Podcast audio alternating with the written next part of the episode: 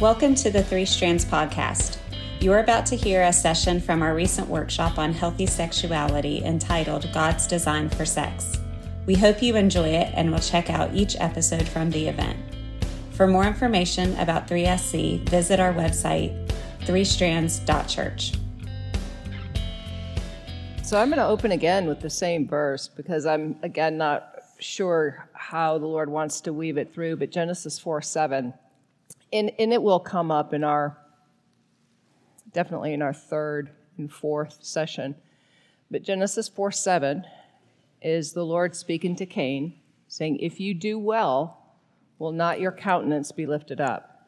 If you are pleasing, will not your attitude, your disposition be cheerful? But if you don't do well, sin is crouching at the door, and its desire is for you, but you must master it. I'm going to elaborate a little bit because um, I found it. I have found it to be curious, um, just in my own study, that the only quant- the, the consequence of not doing well is our response. You not doing well is our response. If I said that correctly, if our response to not doing well, and and I. In the first session, I had the hula hoop on, and I'll, I'll get that on again at some point tonight. But our stepping outside of the perfect love of God in an agreement that we did not do well, that we are not pleasing. Um, and there's a conversation of confession, repentance, and all of that that goes along with that to remain pleasing. But then the warning is that sin is crouching at the door. And actually, the word crouching is on its all fours. I've thought of the pouncing, you know, lion later, you know, Peter talks about that. But this word here is sin is crouching on all fours, kneeled down, waiting for you to jump, get out of that perfect love of God. And he, the Lord says, its desire is for you. I believe that's an agreement. He wants you to agree with the adversary. But you must master it. We must mas- master that agreement and know who we are in our identity. I have um, several workshops that I've said that I've pulled together to make this material, and um, we've got the God's Design for Sex, which had pieces of this morning, um, some new parts, but and some from the Identity Agreement workshop that I do as well. Um, the Sexual Development Workshop, um, along with God's Design for Sex, is a um, workshop that happens on the second Tuesday of the month, and I would love to have your email send you the registration link.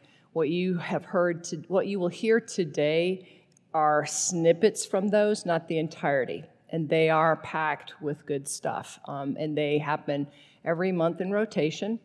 And that way you can sit and absorb, sit and absorb. If you've enjoyed this and you think there's more there, there is, please um, put your name on the, the list on the table, and I'll send you those registration links.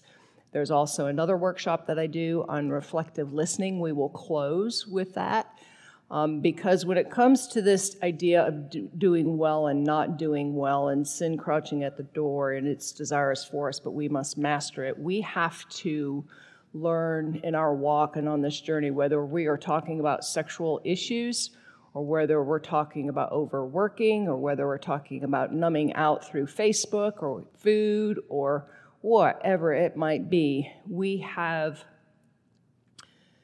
made a conclusion in our head, an agreement, an opinion that has superseded God in his opinion. And we have to align that with him. And so the reflective listening exercise is a worksheet, um, and we do now have it on the workshop because it's so helpful in teasing out what we call core issues that are driving um, problematic behaviors, okay? And we've got to get the core, get to the core of the lie that is in the heart, that is in agreement with the adversary, that we continue to fuel that fire. If we will bring that thing up and look at it, and there, again, lies confession, repentance, and then turning away from that, but we have to deal with that core issue and that lie. And so that is a skill set we don't come naturally with. We have to be taught that. And in your small groups, it's something that does happen, but it's also something that you can help cultivate an environment that will do that more. Um, so that's a kind of a concluding of where we're going to end up with. But as I was um, on our break in between sessions, I realized that I had eliminated a, a truth of God's design by accident, and it's simply because of chopping things up and moving them and getting them into um, these workshops. And it deals with the design, um, and predominantly, you, and we touch on a little bit in the next slide, and we've got five slides here, not too in-depth, but we'll get some balls rolling in the regard of dysfunction. But in the design, um, in the pursuit of your spouse, and uh, the one and only that I mentioned, the uh, interaction of intercourse and, and the orgasmic response versus a masturbation response is significant. Um, you can ask any addict who has it, it, the there is not the full release of the endorphins, and it's less satisfying. Works, but it's not it's not quite it. And this is why. When we are in pursuit of um, sexual, uh, our, our sexual appetite, let's say, um, w- as well as it would be for a meal or anything else you're pursuing, you want to get accomplished, okay, you're in this pursuit, but when we're talking about sex now, and we're talking about specifically a masturbation uh, habit, um, the or the conclusion of an intercourse orgasm versus a masturbation orgasm. The uh, masturbation orgasm does not have the full release of endorphins because we know that uh, both men and women, upon release, have a uh, release of prolactin. It's a neurochemical that you might be familiar with when um, mothers are nursing, and there's a release of prolactin there. It has multiple uses in the biology, but in this sense, in the orgasmic response, It, um, it, it, the slide that I have, I used those two arrows that were, uh, they come together, and, and let's say this one is the dopamine pursuit. It's the, I want it, I want it, I want it, I want it. And and if you are outside of the one flesh union and, and having that accomplished through masturbation, you never have the, the prolactin, and the prolactin is four hundred percent higher during intercourse than it is in masturbation. And what prolactin does is it calms down the pursuit tension and releases it, and it gives the euphoric bliss.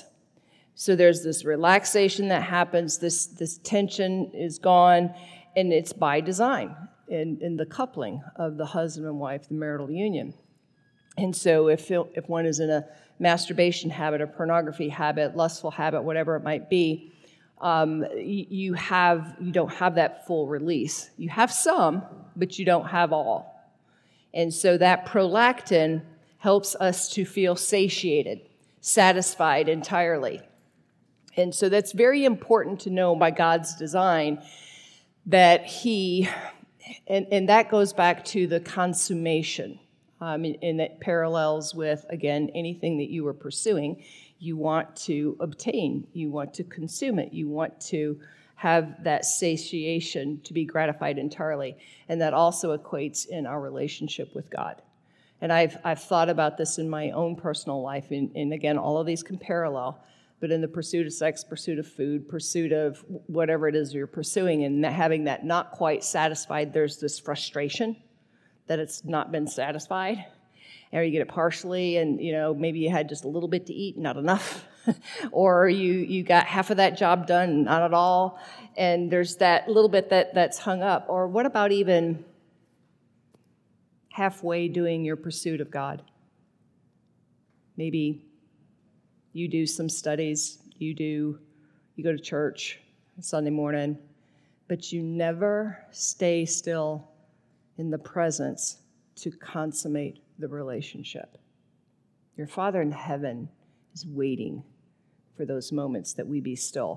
Now, the adversarial taunting that's out here in this world, you will know it, that um, it gets very tension-driven of you staying silent without doing anything for too long. You just, the thoughts go all over in your head, and you're battling that.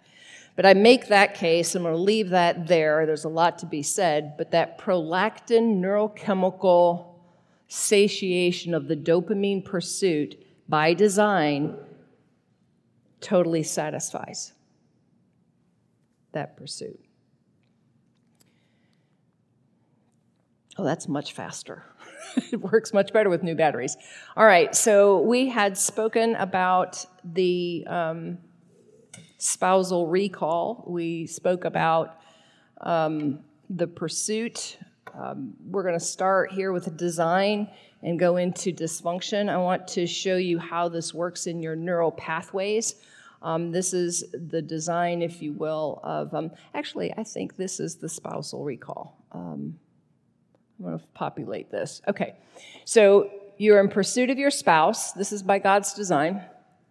And then you have your spouse, and you're in this pursuit. You've got the higher the buzz that's happening because you are craving your spouse. You have the arousal, you have the orgasm, and you have bonding. The bonding reinforces the entire relationship and then makes you desire to pursue, be aroused, and, and have orgasm again. Every time this um, cycle is repeated, it is intensified, and the relationship bonding continues on a deeper and deeper level. Um, and again, this stimulating experience is, is being imprinted in the amygdala, and particularly if you remember, God's design is that you see your spouse as the one and only naked person that you see in the flesh, and so that is imprinted in your uh, neural pathways. And that imprint is recalled in the uh, amygdala for future cravings, that you would crave your spouse. Now, these associations are forming what we call your arousal template. That's a technical, clinical term, but you might as well write it's arousal template, but it's called, uh, in layman's terms, your sexual belief system, okay? Now, I want you to see, what, what do you see on the screen that's being re- reinforced in this? Any takers to just jump out and see what's being re- reinforced?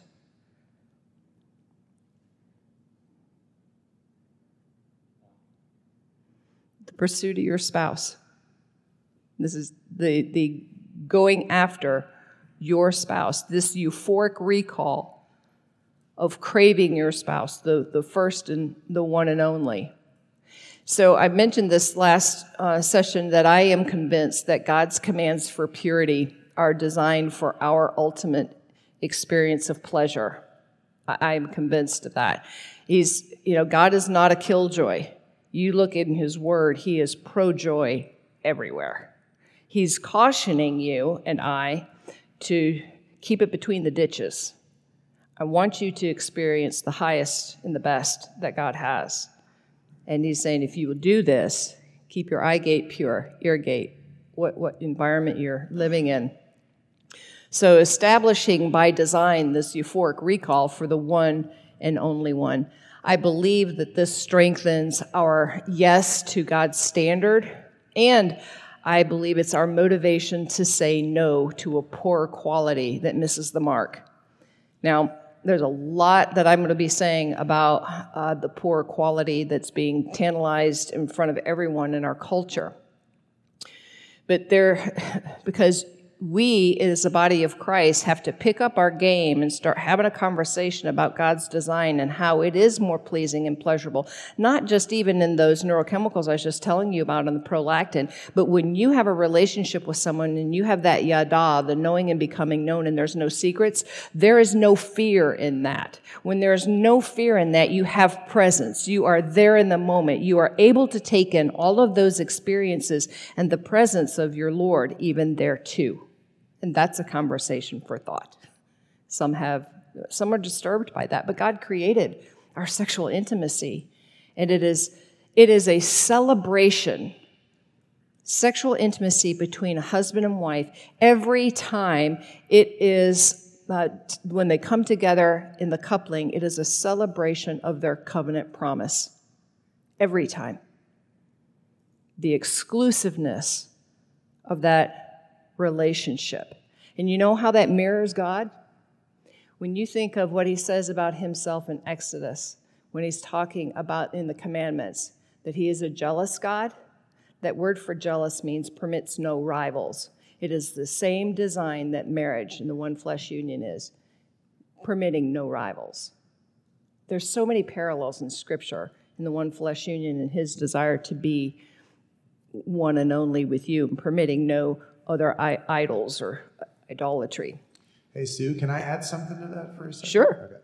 So this whole idea of arousal template, okay, this has been, this is something, you touched on this this morning, and I had like a thousand things I could have said about this, but I just held my peace during church. But so I, I want to just give you guys like some example. This has been a huge thing for me, okay?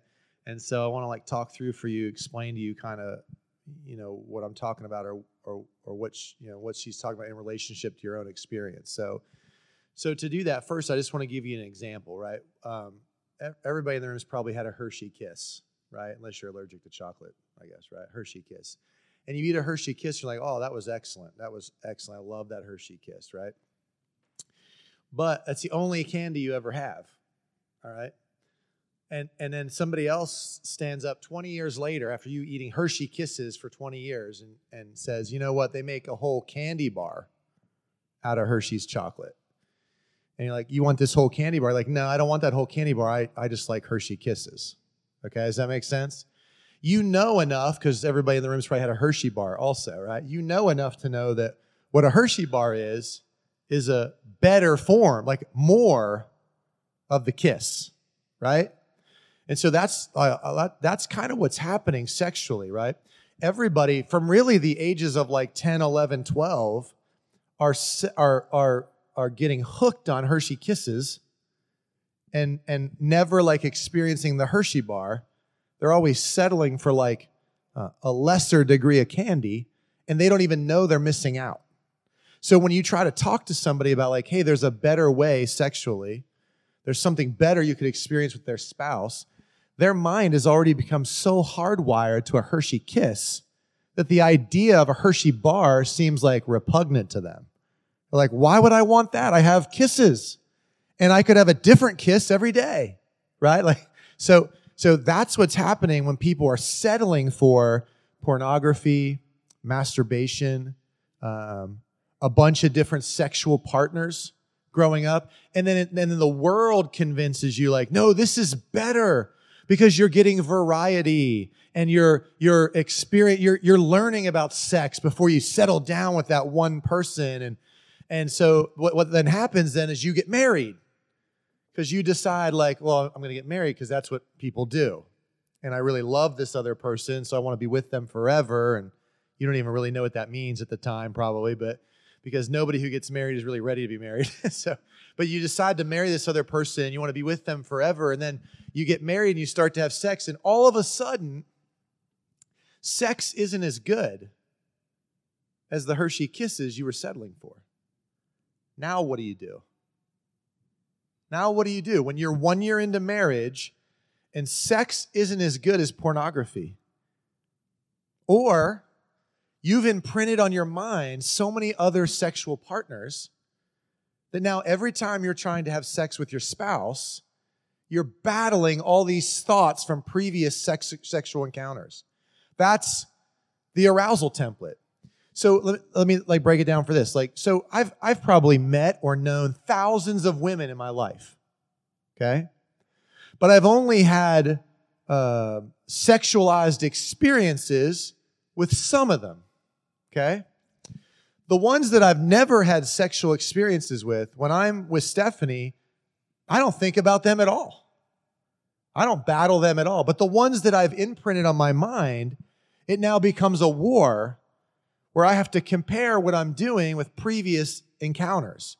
And I don't know if, if you aren't at that place yet or if you're married and you've experienced this yet. Anybody who is married says they haven't experienced this, probably lying.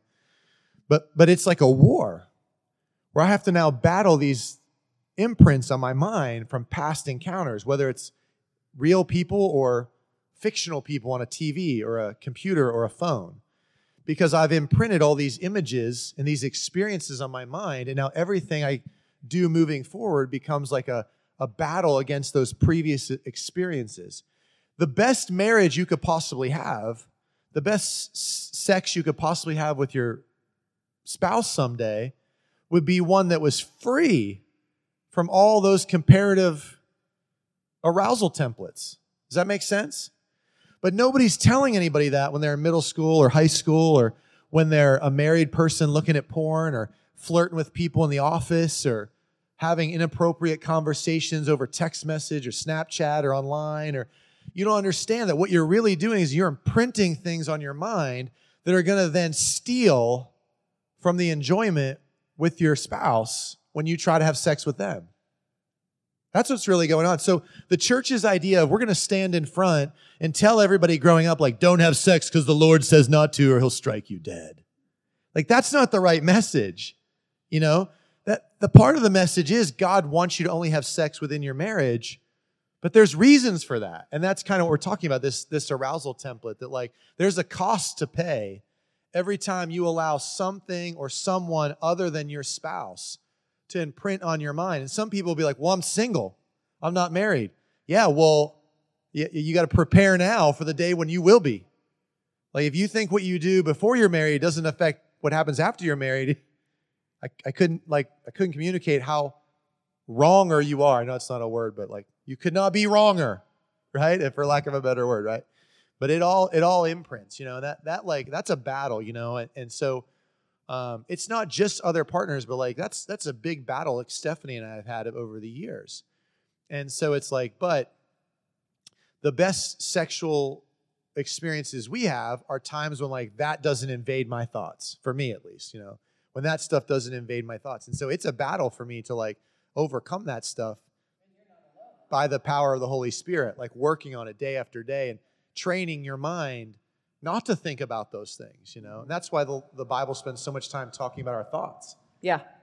And and the why to have that pure, the reason why you would want to guard the arousal template, your sexual belief system. Um, we just have done a poor job of it, and you've actually done a really good way of segueing, segueing into my next slide. Before I do that, I want to, but in order for...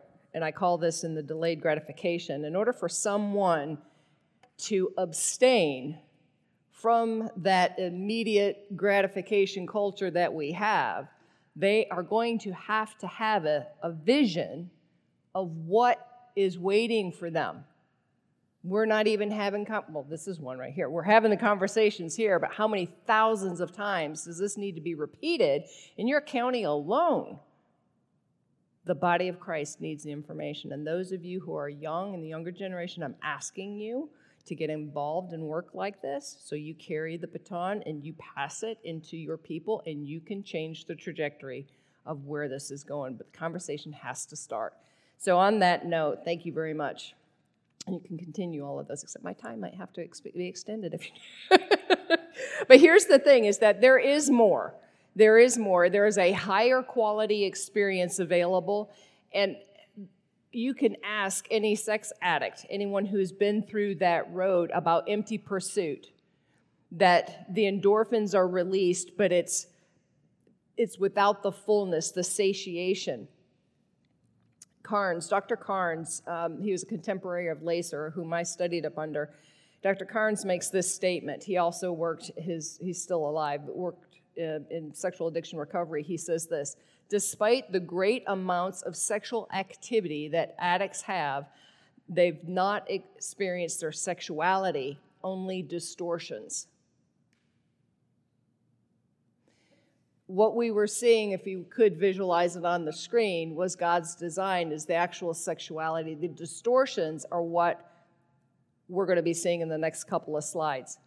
So What what's happening is this is confirming what you just heard, that God's design is actually better, it's more satisfying, and we even know it, but we're not talking about it because the church has got duct tape on her mouth, I think.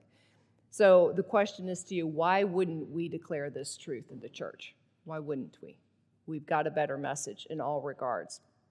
The thing is, we won't guard what we don't value. You won't guard what you don't value or are ignorant of. And so this is why we need to be aware of how our arousal template is formed. So the arousal template is awakened by images, sexual and sensual stimulation, by exploring the development of one's own body, and masturbation. Kids are going to touch themselves, so this is not a freak out over the fact that kids explore their body, right?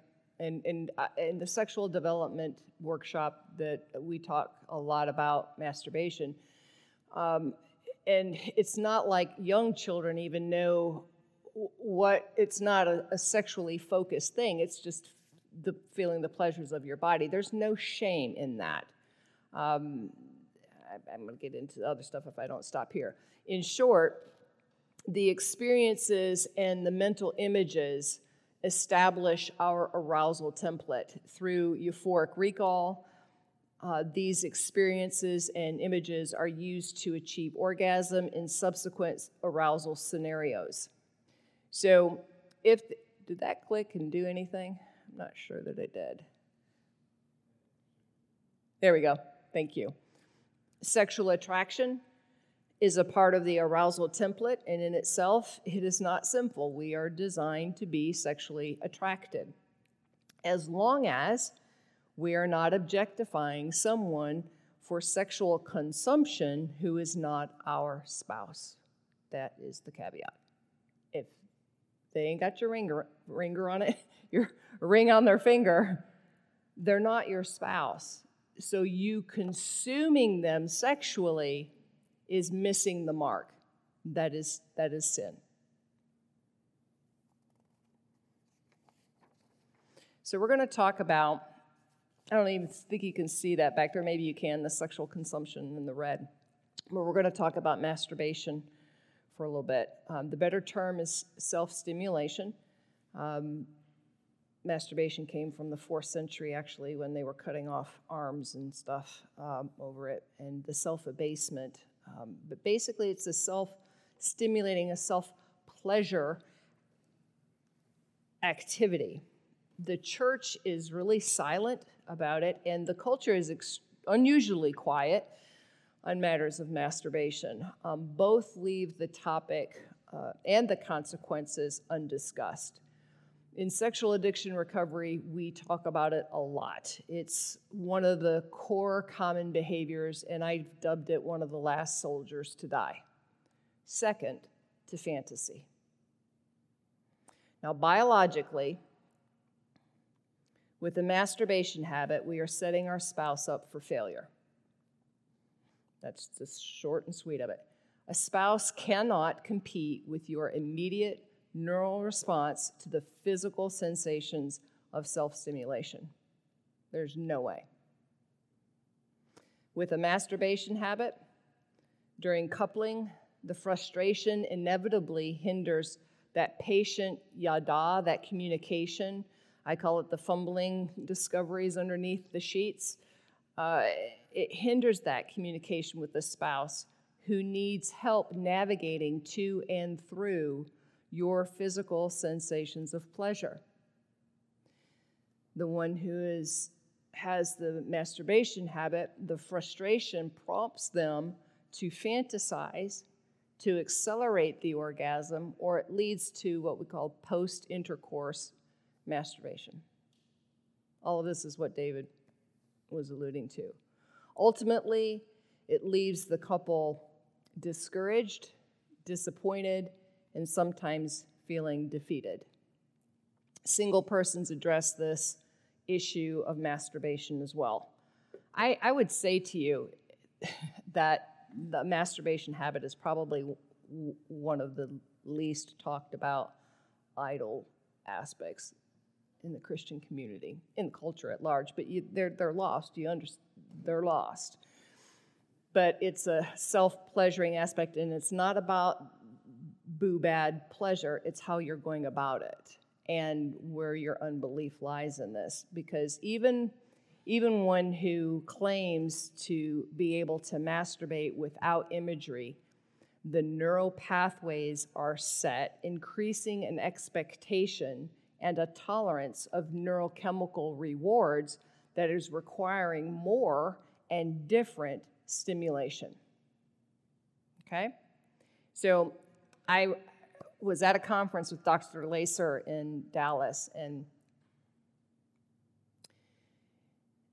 The, the I mean, this is a battle. There are a lot of people in, in, in ministry on sexual in, uh, intimacy or sexuality, impurity, or sexual addiction, whatever it is, that won't really touch conversations on masturbation because it's such a, well, it just depends on where you land. And, you know, so I'm, I've come up through this. I have sought the scriptures. I've been the one that says, doesn't say anywhere in the scriptures that thou shalt not masturbate. So that was it. Doesn't say anything about it.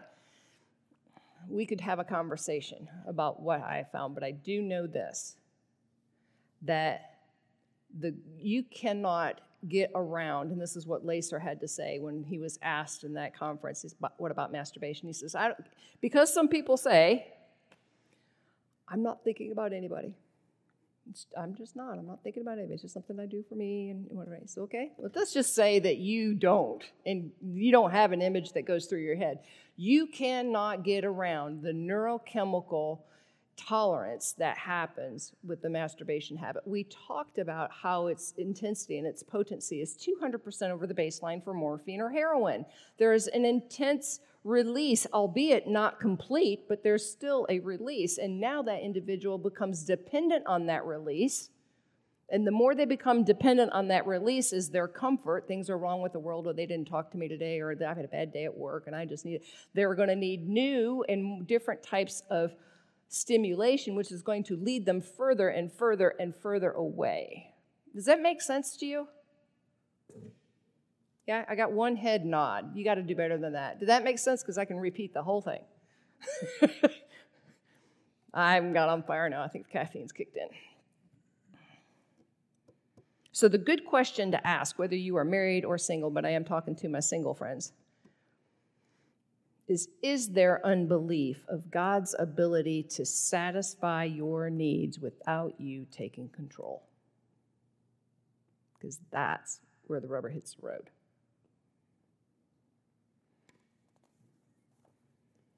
Because there's unbelief under there. He hasn't brought me my spouse. I'm quite aggravated with you, God. I'll take care of this until you do. There's just an attitude behind there that needs to be addressed and uncovered. So we're going to talk about the influence of lust and pornography in the marriage bed. Now, if we think about the last slide, we can better understand the separation that a spouse would tangibly feel, whether they are male or female. I want you to know there are female sex addicts as well, and they are often married to a man who is now a spouse of an addict who has the same feeling that a female spouse of a male addict. Okay, can we agree with that? Okay, thank you. So they have this, they feel this separation uh, between them and their spouse, even though they are touching during the coupling. There's something, and we call it like, there's something missing. They're just not there. And you kind of know it. There's the missing of that, that, that intimacy. In all situations, the person using lust or mental imagery is emotionally separated from true intimacy. One is the part of themselves is hidden and unknown. And remember, we're after yada, knowing and becoming known, no secrets. They're emotionally unavailable, and even more so inside the marriage bed, where they become lost inside their head, what David was alluding to. And that's whether male or female. Get lost inside your head, because we have seen, sorry, the images of other men, of other women, pornography, Our spouse is in there somewhere, kind of. But it's no longer enough to see our spouse. I have to bring up the recall of everything else I ever... And the way this way it works is you get used to, in addiction, like alcoholism and sexual addiction and the neurochemistry of this, just like anything else, you get used to the level of the endorphins from that visual stimuli that you just got. And you wonder why people get into child pornography and bestiality and all of these other things that we think are sick, and they are, but they just didn't land there. Now, I will tell you this, in your culture right now, kids are being introduced to pornography at the level, well, it used to take years to get to. They're getting introduced to group sex, same sex, bestiality, all kinds of things. Bestiality is having sex with animals. And I'm telling you, when you start there, and that neurochemical tolerance is here, where do you go to get the perverse increase? Do you see what I'm saying? So what, what David was talking about is that now that eye gate has been opened, and you see all this stuff, the arousal is for that, you have the orgasm and the bonding, and now they're bonding not to the spouse, but to all these things. It's been said that it bonds the males to the pornography when it used to bind, it was designed to bind males to their mates. And I'm, I'm using some vasopressin uh, neurochemistry um, issues there. Culture is producing this as we speak. Yes, sir. Oh, oh, five minutes. Ain't no way. You have to he took my five. I got it. And all right, but the question is, who signs up for this? This, this is for real. Ladies and gentlemen, young people, this is the real question. You who are ministering to the youth, the question is this. If we don't start bringing this up as a, as a point of conversation of, of why not to hold off for the whole Hershey bar, is because if you don't ask good questions, and if you do not select, and you don't have the ability to delay your gratification, to wait for God to bring you someone who is equally yoked, who has their eyes on Him, you will end up with someone who is thinking about somebody else in the marriage bed. That is not a happy place. I'm telling you from experience, it's not a happy place.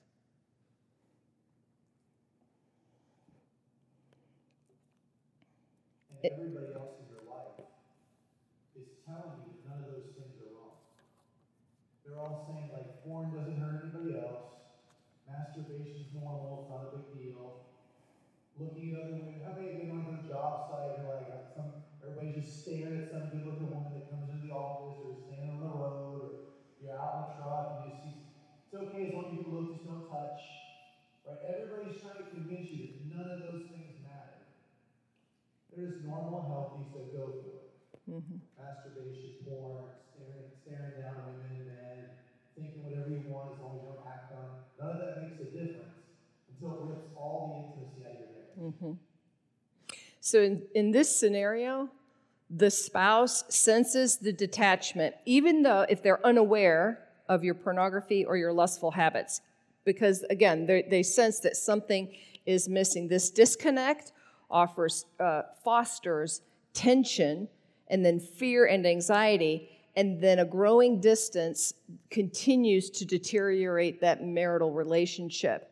Now, the harmonious coupling, if it ever did occur, in being fully present, occurs less and less as anxiety increases in the relationship. So it, it that totally destroys it. Sexual sin destroys the ability to have true intimacy with a spouse, because there is a secret between. And that's why recovery is such difficult work. Um, I've got one more slide, and I want to quote before I get there. Julie Slattery, uh, someone that you should probably look at her book called Rethinking Sexuality. It's about presenting in your church um, dynamic how to rethink sexuality and bring it in. She makes this statement. She says, if you're married, do you view sexual intimacy as a physical expression of your covenant promise, or is it all about pursuing your own desire? All right, you saw this slide in regard to the design. This time it's flipped. So where does all of this begin? So we're talking about forming the arousal template. Um, in response to the sexual stimuli, it, be- it begins the creation of our arousal template. Doctor Carnes has stated that the arousal template can be discerned by the ages of five to eight. The emotions and eroticism become intertwined, including fear and anger. And then as we grow up, we incorporate our life experiences and sexual experiences with what we've been told or what we learn about sex into our sexual belief system or that template. And as we move from adolescence into adulthood, the template becomes our guide to what we feel to be erotic or sexually stimulating. Much of it remains at a subconscious level. Now, the arousal template is formed through associations of thoughts, images, behaviors, sounds, smells, sights, fantasies, and objects. Family messages, both verbal and nonverbal, early sexual experiences, childhood abuse, interpretations from culture, magazines, T V, movies, internet, social media, peers, advertising, and all of those things. The arousal template collects all that data, and it's looking for patterns that arouses you sexually. The more emotionally charged the situation is, both on a positive or a negative, the more fusion occurs in the neural network, the more easily it remembers it.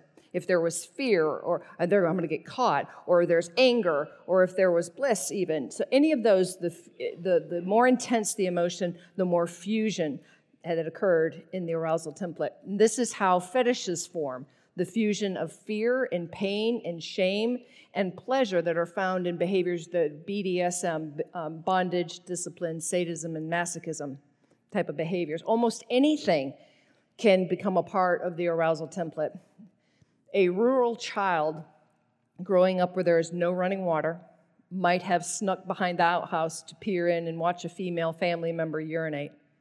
The curiosity and the arousal could then become connected with urination, as we now see in spy cams in restrooms. Similarly, in the same way, it's with smoking, with adolescents, and they're fascinated with boys and girls smoking, can be fused with sexual arousal. There's a type of a look, the coolness, whatnot. All of that comes in with the arousal template. The objects, the situations, the scenarios, they become eroticized, and so to do the and so do the feelings that come accompany them. The fear and the risk are well documented, documented neurochemicals that are escalators of the sexual experience, as well as pain. So if there's pain with sexual pleasure, if there's fear with sexual pleasure, they are escalators. And then the risk, of course. This all introduces the child to their arousal template, their arousal experience. And the question is that I have for all of us is, are we paying attention to what we're feeding our children and allowing them to be involved in? I call it the cultural cesspool. So when coupled with fantasy, with the sexually stimulating event is particularly now destructive in adolescents when their prefrontal cortex is as wet cement, forging neurological pathways that are going to re- remain developed, affecting future decisions. The optimal function of God's design for sex is hijacked to ruin the possibility of true intimacy with a future spouse. Tell me that is not sabotage. And who's in charge of that? It is the adversary, none other.